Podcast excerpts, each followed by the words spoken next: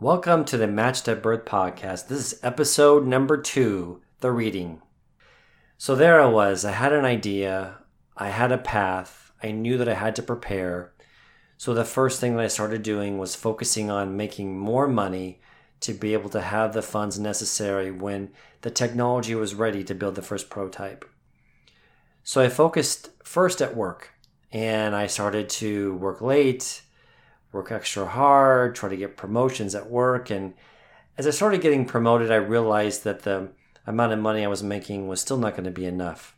So I started to work on projects with others, little startups on the side to make additional money. I did run into some challenges as I felt like the people I was working with were just at a different pace. They were trying to make a few extra dollars. I was really trying to make something very large and make millions. So it just wasn't a good fit. I started to work on my own project. And that way I can make it as big as I wanted to, and I didn't have to worry about kind of any conflicts of interest. And as long as I worked hard, I didn't have to worry about um, people keeping up with me because it was just me. It was going pretty well, but my dating life was not going very well. I was going through a breakup. You know, it was difficult, I found, to focus on my projects and devote the right amount of time to relationship life. So as time started to go on after that breakup, I was having some crazy stuff going on in my life and my ex had went and saw a psychic after the breakup and she recommended, "Hey, why don't you try it?" So I decided to go on September 16, 2009. So a few years after I had uh, started down the path. I came into a someone's house. It was dark and there were two ladies sitting there and I sat down in this little chair in front of them and they asked me for my name, and I gave them my name. And I sat there, and this lady started to walk around me and go, and she was breathing heavy. And I was, you know, I was trying to look down and you know keep my composure. I've never been exposed this before, so I didn't know what I was getting into. I'm like, what is going on? And they started talking about colors they were seeing, and as it got started, they started talking about my past the first thing they started talking about was my relationship, which I thought was kind of interesting because I hadn't said anything yet. And they were talking about the breakup I was going through, what was coming. I was pretty impressed, but I was pretty stoic. I didn't want to give anything away by kind of a facial expression. So I just sat there and I kept taking notes. They started talking about what was coming in the future for me romantically. And they talked about children. And they were extremely specific, which I was really surprised. But I took the notes down and just sat there. And when it was all over, it was probably about an hour and 20 minutes. They asked me if I had any questions. I'd asked them about the project I was working on. And I was also getting invited to another project by somebody else. And I brought those up, and they said they really didn't see anything happening with that. And I said, well, you know, I'm working on these projects for this other project, and I explained to them about my my passion I just told them, I just, I just gave them the name of the project, and they said, "That's it. That's your golden path into the to the sun. That's what you're meant to do." I was like, "Okay." So the reading was over. I I walked outside. I was walking to my car, and I was kind of thinking that was insane. I never had that experience before. So I went home and I sat there for a minute. I made the decision that night that I would rather lose chasing my dream than lose chasing money for my dream. So I decided that I would put these other projects aside, I would not work with anybody else, and I would just solely focus on my personal legend. And that was it. I felt pretty good about it. You know, I ripped all my folders up. I had tons of projects and things. You know, my mind's always going, and I didn't want any distractions, so I threw them all away. The challenge was back in 2009, still the technology wasn't there, so I wasn't sure what to do. So I started to build a website that would help redistribute missing child posters.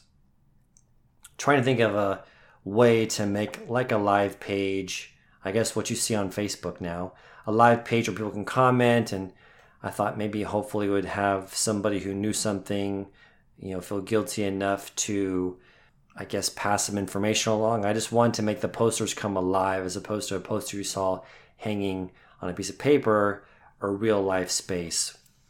So I was working on that, And I told my mom about the experience that I had, and she loved as a child growing up in Santa Fe.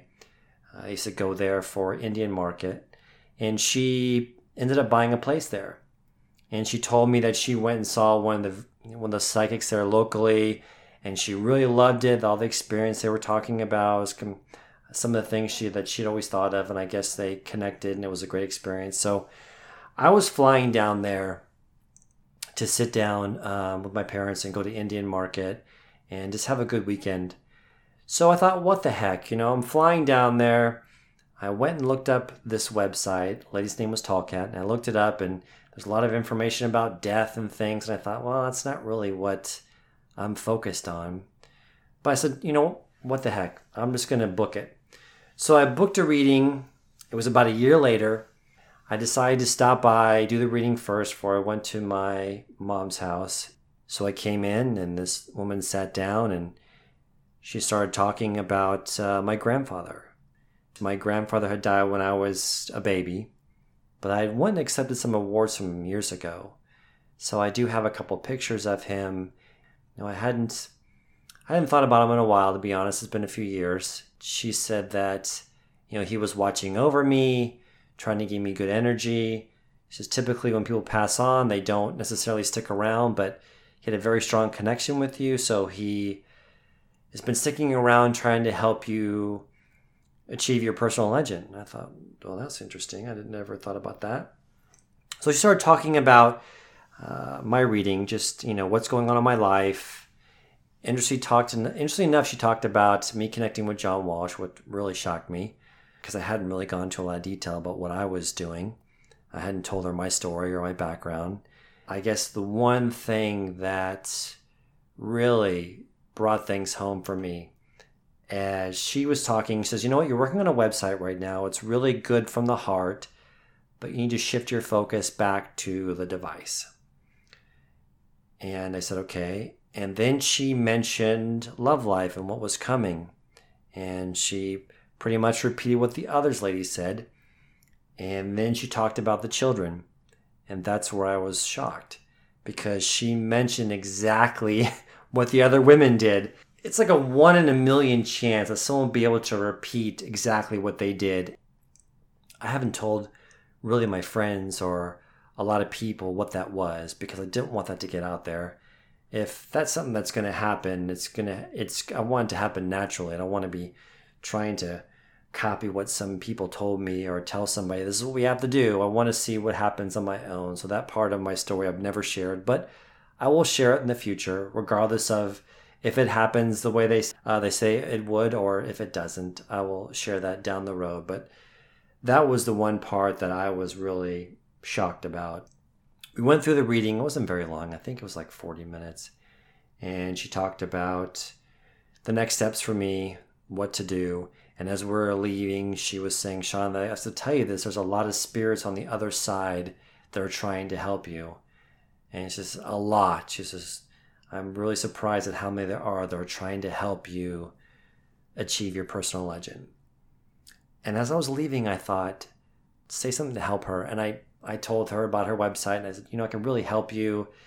So I ended up actually helping her with her website and she gave me a couple more readings after that for free.